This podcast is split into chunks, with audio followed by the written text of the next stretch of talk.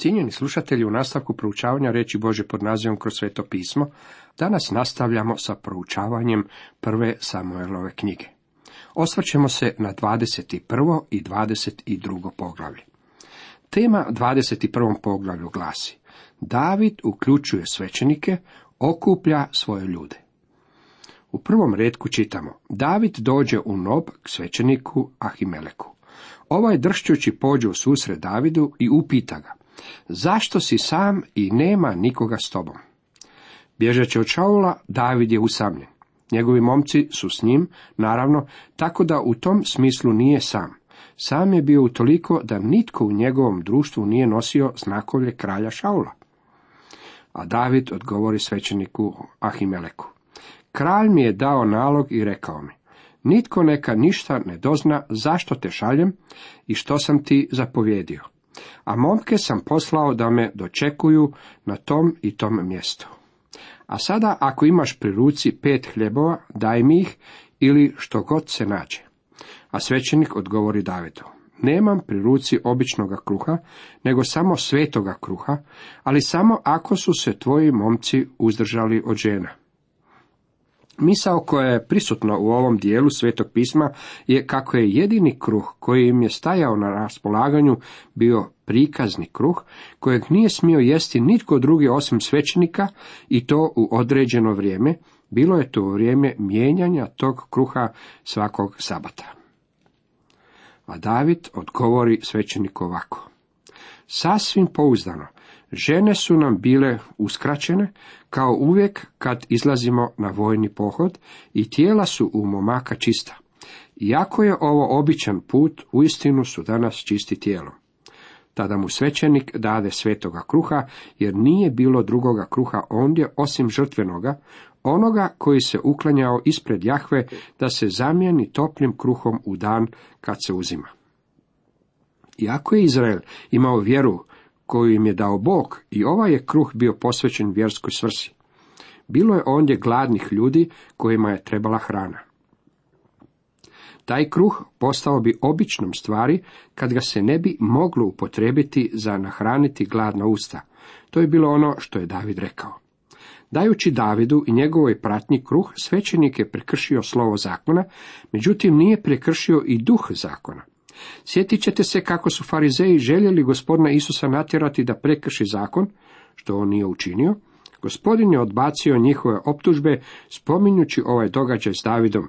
U Marku, drugom poglavlju od 23. do 28. redka čitamo. Jedne je subote prolazio kroz usjeve. Njegovi učenici počeše putem trgati klase, a farizeji mu rekoše, gle, zašto čine što subotom nije dopušteno? Isus im odgovori, zar nikad niste čitali što učini David kad ogladnje te se nađe u potrebi on i njegovi pratioci? Kako za velikog svećenika Ebjatara uđe u dom Boži i pojede prinesene kruhove kojih ne smije jesti nitko osim svećenika, a on dade i svojim pratiocima. I govoraše im, subota je stvorena radi čovjeka, a ne čovjek radi subote. Tako sin čovječi gospodar je subote. Ono što je gospodinu svoje vrijeme rekao bilo je, ako je David to mogao učiniti, i bilo je u redu, ovdje je jedan koji je veći od Davida i on to može učiniti. David je jeo prinesene kruhove jer je bio u potrebi. Krist nas uči kako ljudska potreba čini bespredmetnom svaki ritual i ceremonijalne zakone. Ondje je istoga dana bio jedan od Šaulovih slugu, zadržao se pred Jahom, zvao se Doeg Edomac, a bio je nadglednik Šaulovih pastira. Među ljudima u šatoru sastanka bio je jedan juda Kariotski. Njegovo je ime bilo Doeg i bio je Edomac. Bio je u Šaulovoj službi i on će izdati Davida i velikog svećenika. U 52. psalmu David ima podosta za reći za ovog čovjeka. A David upita Ahimeleka, a nemaš li ovdje pri ruci kakvo koplje ili mač? Nisam uzeo sa sobom ni svoga mača, ni svoga oružja, jer je kraljev nalog bio hitan. Htio bih skrenuti vašu pažnju načinu na koji se ova posljednja tvrdnja pogrešno tumači. Već sam mnogo puta čuo kako određene stvari za gospodina treba učiniti na brzinu, jer je kraljev nalog bio hitan. Kao prvo moramo razumjeti što je David uopće želio reći. On nema koplje ili mač zbog toga što je morao otići u žurbi. Također David nije bio na pohodu za kralja, on se ovdje pogrešno predstavio. Ovdje želim reći kako kralju nalog ne zahtjeva žurbu. Jeste li ikad primijetili kako strpljivo Bog djeluje? Na taj način on će raditi i u Davidovu životu. David će biti školovan i obučen po spiljama. To je Boži način rada. Bogu se nikud ne žuri. Mojsiju se žurlo i želio je izbaviti Izraelove sinove 40 godina prije nego što je bilo po Božjem planu. Bog ga je poslao u pustinju i onda ga poučavao i obučavao dok ovaj nije bio spreman. Bog je svog sina doveo na ovaj svijet 33 godine prije nego je otišao na križ. Ono što karakterizira Božje djelovanje nije žurba i brzina, već činjenica da djeluje polako i strpljivo. Kako mi ljudi znamo biti nestrpljivi? Siguran sam kako bi moja supruga mogla reći, da, a ti sigurno nisi onaj koji bi ljudima trebao govoriti o strpljivosti, jer si i sam vrlo nestrpljiv. To je istina. Ja sam nestrpljiv. Trudim se naučiti, sada kad sam u mirovini, umjetnosti čekanja pred gospodinom. To je nešto što bi svatko od nas trebao naučiti. David se trebao poučiti toj vještini. Bog je trebao na taj način obučavati svoje ljude.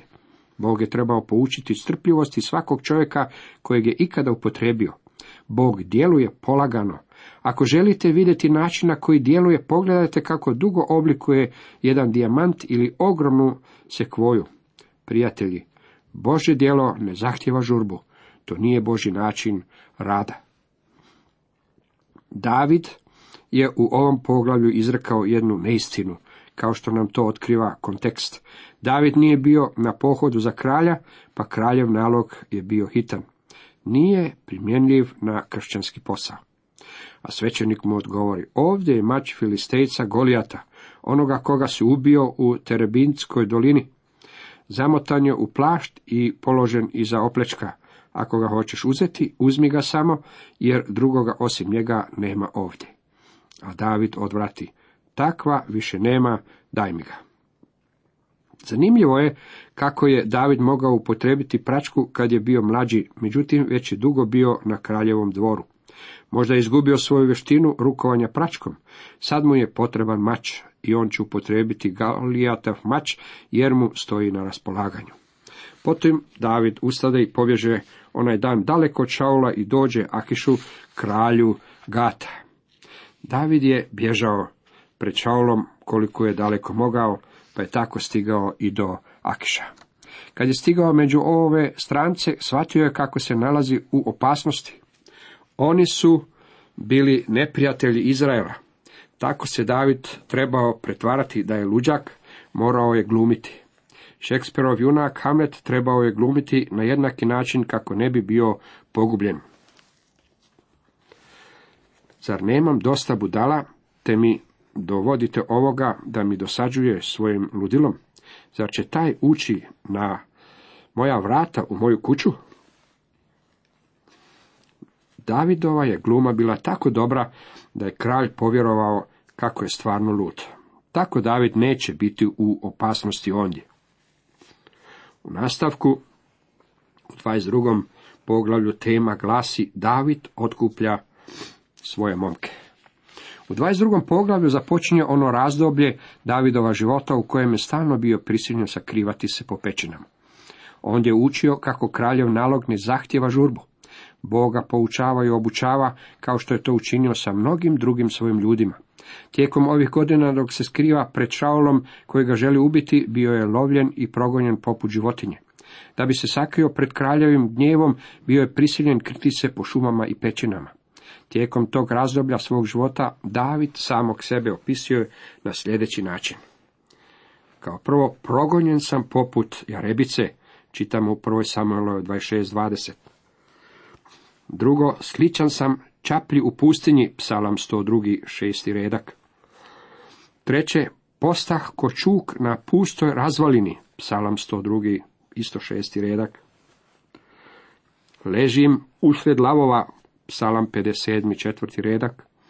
I peto, mrežu namjestiše stopama mojim, psalam 57. šesti redak. David postaje umoran tijekom svih ovih godina bježanja pred Šaulom. Kad ga Šaul snažno pritisne, David bježi u spilju Adulam, kamenu planinsku utvrdu, jugozapadno od Jeruzalema, smještenu u dolini između Filisteje i Hebrona. David ode odande i skloni se u spilju Adulam. A kad su to čula njegova braća i sva njegova obitelj, dođoše onamo da mu se priključe. Osim toga, skupiše se oko njega svi koji bijahu u nevolji, svi zaduženi, svi nezadovoljni i on ima posta vođom. A bjaše ih oko njega do četrdeset stotine ljudi. Prekrasna usporedba može se povući između Davida i njegova mnogo većeg sina, gospodina Isa Krista. Davidov je progon trajao oko deset godina. Ovo razdoblje Davidova života može se usporediti sa sadašnjim stanjem našeg gospodina. Vi i ja živimo u doba kada je on odbačen. Svijet je odbacio Krista, jednako kao što je David bio odbačen i progonjen poput životinje. Šaul, njegov neprijatelj, bio je aktivan i naš neprijatelj Sotona danas je vrlo aktivan. U 1. Petrove 5.8 upozorava nas se. Otreznite se, bdite, protivnik vaš đavao, kao ričući lav obilazi tražeći koga da proždre. David je mogao reći da leži među lavovima, a jednako bismo mogli reći i mi danas. Tijekom ovih dana gospodin Isus poziva ljude van iz ovog svijeta k svom imenu. On poziva one koji su u nevolji, koji su zaduženi i nezadovoljni. Ove tri klase ljudi postojale su i u Davidovo doba. Bog je onih koji su bili u nevolji, u njihovoj nevolji pohodio. Šaul ih je progonio i zlostavljao. David je dugo bio u zavadi sa Šaulom. Bilo je mnogo ljudi koji su dugo bili odani Šaulu, ali su na posljedku bili prisiljeni bježati jer su im životi bili u opasnosti. Mnogi od tih ljudi pobjegli su k Davidu i pridružili se njemu. Ako ste osjetili svu silinu udarca nepravde u svijetu, ako ste osjetili nepoštenje, ako ste progonjeni i nemate utočišta, pronađite svoje utočište u Isusu Kristu. Mnogi ljudi danas pokušavaju pronaći izlaz iz svojih problema i okreću se svakakvim nadri lijekovima, neki drogama, neki opijanju, a neki samoubojstvu. Postoji jedan koji sve nas poziva k sebi. U Luka 19.10 čitamo da sin čovječi dođe potražiti i spasiti izgubljeno. On vam želi pomoći, on vam može pomoći. Doista u čemu je iskušan trpio, može iskušavanima pomoći. Hebrejima 2. Nalazite li se na kušnjama? Jeste li u nevolji? Potreban vam je spasitelj. On poziva k sebi one koji žele doći k njemu. Druga vrsta ljudi koji su došli k Davidu u vrijeme njegova progona bili su oni u dugovima. Dug je tumor koji nas mora uništiti u kakvim god okolnostima živjeli. U dan kad je čovjek zapao u dugove, mogao je izgubiti svoje imanje i biti prodan u ropstvo. Ljude je trebalo zaštititi, ali to nije bilo učinjeno. Šaul je dopuštao da ljudi budu prodani kao roblje, nije provodio Mojsijev zakon. Nas je greh učinio dužnicima prema Bogu. Sjetite se kako je u molitvi Isus učio svoje učenike moliti i otpusti nam duge naše. Samo nam Bog može oprostiti. Oproštenje duga ovisi o tome je li dug bio isplaćen. Oni koji su još uvijek bili u dugovima morali su pobjeći. David u stvari nije platio dug, već je to učinio Isus Krist. On je platio dug greha svojom smrću na križu. Oslobodio nas je. To je gospodin Isus učinio za vas i za mene. Ako svačate da ste dužnik Bogu i da nemate čime isplatiti taj svoj dug, on će isplatiti vaš dug umjesto vas. Možete pobjeći k njemu za zaštitu, kako je to predivna privilegija. Nezadovoljnici su također došli k Davidu. To znači da su oni osjećali gorčinu u sebi. Ogorčile su ih okolnosti i životne iskustva. U posljednjih nekoliko godina velika navala gorčine preplavila je našu zemlju i svijet. U nekim dijelovima svijeta ovo ogorčenje izbilo je na ulice poput poplave. Ljudi protestiraju zbog svega i svačega. Postoji pravi trend nezadovoljstva. Dragi prijatelji, život će vas učiniti ogorčenom osobom ako ne vidite u njemu djelovanje Bože ruke, kao što je to vidio Josip, o kome priču možemo pročitati u posljednjim poglavljima knjige Postanka. Postoji jedan kojem se možete danas obratiti. On je gospodin Isus Krist, odbačeni kralj. Pošteniji je od bilo koga, a njegove su riječi Dođite k meni svi koji ste izmoreni i opterećeni i ja ću vas odmoriti. Mate 11.28. On također kaže u Ivan 7.37. Ako je tko žedan, neka dođe k meni, neka pije. Dok David u doba svog izgona prima k sebi ovih 400 ljudi u nevolji, u dugovima i nezadovoljnih, kakva je on dobra slika gospodina Isusa Krista u ovo doba njegovog odbačenja, dok poziva ljude i svijeta k svom imenu. Odande ode David u Mispu u zemlji Moapskoj i reče kralju Moapskome, dopusti da se moj otac i moja mati sklone kod vas dok ne vidim što će Bog učiniti sa mnom. I ostavi ih kod kralja Moapskoga i oni ostadoše kod njega sve dok David bjaše u skrovištu. Još je jedna betlehemska obitelj nekoliko naraštaja prije Davida pobjegla Moab. Sjećate se, Elimelek je odveo svoju obitelj u Moab za vrijeme gladi koja je vladala u Izraelu. Zbog toga je Moabljanka Ruta ušla u Bibliju. Davidov otac bio je unuk Rute Moabljanke, što je bez sumnje bio i razlog zbog kojeg mu je Moabski kralj dao azil u Moabu. Sama činjenica što David napušta Izrael i odlazi u Moab znači da je bio jako uplašen. Ja mislim kako nije trebao napuštati Izrael, jer bi ga Bog zaštitio da je ostao. Njegova vjera se pokolebala, kao što je bio slučaj sa Abrahamovom kad je pobjegao u Egipat. Šaul ubija Bože svećenike. Ali prorok Gad reče Davidu, nemoj ostati u svome skrovištu, nego idi i izađi u zemlju Judinu i David ode i izađe u Heretsku šumu. Šaul doznade da se pojavio David ljudima koji bjahu s njim. Šaul je upravo bio u Gibeji, sjedio je pod Tamariskom na uzvišici, s kopljem u ruci, a oko njega stajali svi njegovi dvorani. I reče Šaul svojim dvoranima, koji stajahu oko njega. Poslušajte me, sinovi Benjaminovi, hoće li vam i Jišav sin svima darovati njive i vinograde? Hoće li vas sve postaviti za tisućnike i stotnike? A zašto ste se onda svi urotili protiv mene? Nema nikoga da mi dojavi kad moj sin sklapa savez Išajevim sinom, nema nikoga među vama da me požali i da mi otkrije kako je moj sin podjario moga slugu name, kao što se događa danas. Čini se da Šaul počinje bivati paranoidan. U njemu se razvio kompleks progonjenog. Možda ima i malo pravo na takav kompleks, s obzirom na to da je otkrio kako i njegov vlastiti sin nije bio odan njemu. Čudi se kako ljudi koji su bili u njegovu kabinetu nisu njemu rekli niti riječ kao što je očito da nisu. Postoji jedan čovjek koji zna kamo je pobjegao David i on će kralju dati tu informaciju. Već smo se susreli s njim ranije. Bio je u šatoru sastanka kad je David sa svojom pratnjom pojeo prikazne kruhove. Tada progovori dojeg Edomac koji je stajao među Šaulovim dvoranima i reče, ja sam vidio Išajeva sina kad je došao u Nob k Ahimeleku, a Bitobovu sinu. Ovaj je zatražio za njega savjet od Jahve i dao mu hrani i predao mu mač filistejca Golijata. Nakon što je Šaul čuo ovu vijest od Dojega, odlučuje se otići k Ahimeleku.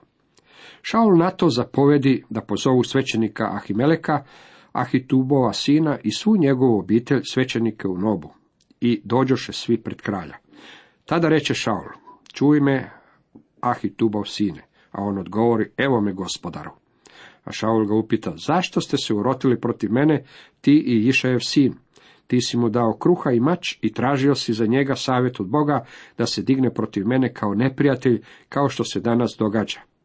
Ahimelek odgovori kralju, a tko je među svim tvojim slugama ravan Davidu, tako vjeran uz to kraljev Zet, glavar tvoje tjelesne straže, čovjek koji je poštovan u tvojoj kući? Šaul je poslao po Ahimeleka i ostale svećenike koji su bili u Nobu. Šaul je od Ahimeleka zahtijevao objašnjenje zašto je pomagao Davidu u bijegu. Svećenik je kralju odgovorio iskreno. On je imao najviše moguće motive i nije imao pojma kako David nije bio iskren s njim. Kasnije je Davidu bilo žao što je Ahimeleka naveo da pomisli kako je on na pohodu za kralja. Zar sam danas prvi put tražio za njega savjet od Boga? Daleko od mene svaka druga misao, neka kralj ništa ne okrivljuje svoga sluge i sve njegove obitelji, jer sluga njegov nije znao od svega toga ništa.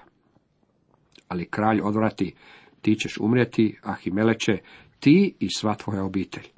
I kralj zapovjedi glasonošama koji stajah oko njega. Pristupite i pogubite svećenike Jahvine, jer su i oni pomagali Davidu. Znali su da je na bijegu, a nisu mi to dojavili. Ali kraljevi stražari ne htjedoše dići ruke na Jahvine svećenike da ih smaknu. U svom gnjevu Šaul nije poslušao objašnjenje, već je zapovjedio svojim slugama neka pogubi svećenike. Oni su oklijevali u provođenju njegove odluke.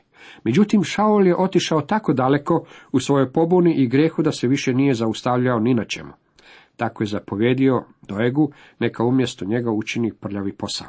Tada kralj zapovjedi Doegu, pristupi ti i smakni svećenike. Doeg domac pristupi i smakni svećenike, on pogubi onaj dan 85 ljudi koji su nosili laneni oplečak. Šaul je počinio ozbiljan i strašan zločin. Da ga Bog nije odbacio već ranije, sigurno bi ga odbacio zbog ovog događaja. I Nob, svećenički grad, pohara oštricom mača, pobivši muškarci i žene, djecu i dojenčad, goveda, magarce i ovce. Gorčina i osvetoljubivost koja je bila u Šaulu bila je strašna. Gorčina je nešto čega se moramo čuvati danas. Na nju nas se upozorava u Hebrejima 12.15 gdje čitamo Pripazite da se tko ne sustegne od milosti Bože, da kakav gorki korijen ne proklija, pa ne unese zabunu i ne zarazi mnoge. Kad gorčina uđe u srca Božeg naroda, tada je to pogrešna i strašna stvar, ja sam već vidio kako to izgleda. Tada ljudi ne prezruju svoj položaj kojeg su dobili zbog povjerenja koje su drugi ljudi imali prema njima upotrebiti samo kao platformu za realizaciju svoje osvete, gorčine i mržnje prema nekom drugom. Odvratno je kada gorčina preuzme kontrolu, kada se adrenalinu dozvoli da upravlja našim životima, a upravo se to desilo u slučaju Šaula. On je u to sad više nema nikakve sumnje bio sotonin čovjek. Kada bijes preuzme kontrolu nad čovjekom, tada takav čovjek vrlo teško razlikuje žito od kukolja, niti je uopće zainteresiran da bi ih odvajao. Jedina stvar koja ga zanima je način na koji bi nekako mogao utišati svoj gnjev. U Bibliji nalazimo jasne upute kako se mi moramo ravnati u tom smislu. Daleko od vas svaka gorčina i srđba i gnjev i vika i hula sa svom opakošću. Naprotiv, budite jedni drugima dobrostivi, milosrdni, praštajte jedni drugima kao što i Bog u Kristu nama oprosti. Efežanima 4, 31. i 32. redak. Cijenjeni slušatelji, toliko za danas.